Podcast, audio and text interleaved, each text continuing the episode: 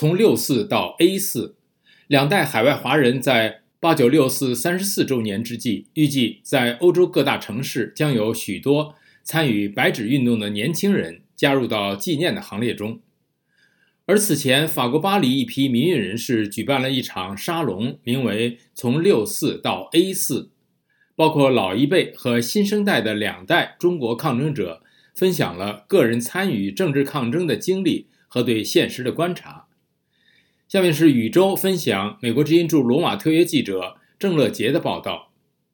好的，志远。郑乐杰的报道说，五月二十四号在法国巴黎举行的“从六四到 A 四”沙龙上。六四参与者蔡崇国介绍了中共实施的天安门屠杀，以及帮助学运领袖逃离中国大陆的香港黄雀行动。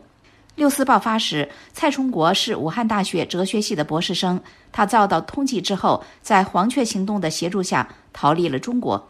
如今流亡法国的蔡崇国说：“集权政府要控制一切，所以人们生活中的方方面面都被卷入了政治的枷锁，只有解套才有自由。”艺术家蒋布生活在巴黎。去年中共二十大召开之际，蒋布等人在巴黎组织了一场抗议活动，名为“在法华人喜迎习主席登基”，声援在北京四通桥抗议的彭在洲。蒋布在法国也积极投身当地的社会运动，其中包括抗议法国政府推迟退休年龄的政策。蒋布说，他希望海外的抗争经验和民主制度对中国未来的转型有所启发。如果跟八十年代、八九年的民运相比，我觉得那会儿的环境可能要更好一些。刚刚结束文革，然后很多西方的思想涌进来，大家不满于现状，而且不只是青年的学生。当年的四二七大游行是上百万的北京市民把那些军警都推开，大家不想再接受文革，就是跟现在不一样。我们今天面临的情况是，更多的人没有觉得中国这个问题非要改变不可，空间不仅越来越小，而且好像支持的人也没有那么多。以玲是一名中国跨性别人士。他目前正在瑞士一个难民营，正在申请政治庇护。我感觉我们这一代人有太多需要向上一代人去学习和取经的了，因为那个年代的人，他们可以放弃所有的生活，而，去为了寻求美好的世界去努力。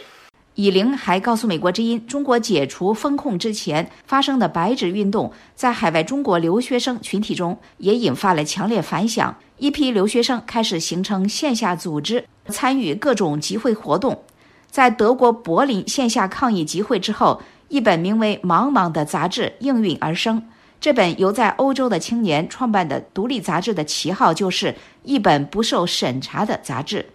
蒋布还与美国之音记者郑乐杰分享了他对欧洲当地中国移民群体的观察。他说，目前欧洲的中国移民群体大多来自浙江省，他们以宗族、地域为纽带，通过包括劳工签证、家庭团聚、申请庇护或者非法移民等各种渠道居留欧洲国家。他们从事从饮食到服装、小商品批发在内的各行各业。不过呢，这个群体尽管数量相当庞大，但是他们却不敢于关心政治，因为他们的产业、商会、同乡会等等都与国内有着千丝万缕的联系，因此不敢不所谓的爱国。而中共对媒体的审查和渗透，中国移民对微信等中国社交平台的依赖，也导致很多人出现了越出国越爱国的现象。郑乐杰的报道说，从六四到 A 四的两代抗争者，尽管经历不同，无论是当年得到黄雀行动的帮助，还是如今自己润出中国，他们为自己解除枷锁、获得自由的追求是没有差别的。志远，谢谢宇宙分享美国之音驻罗马特约记者郑乐杰的报道。从六四到 A 四，两代海外华人在欧洲谈政治抗争。了解更多新闻内容，请登录 voa chinese 点 com。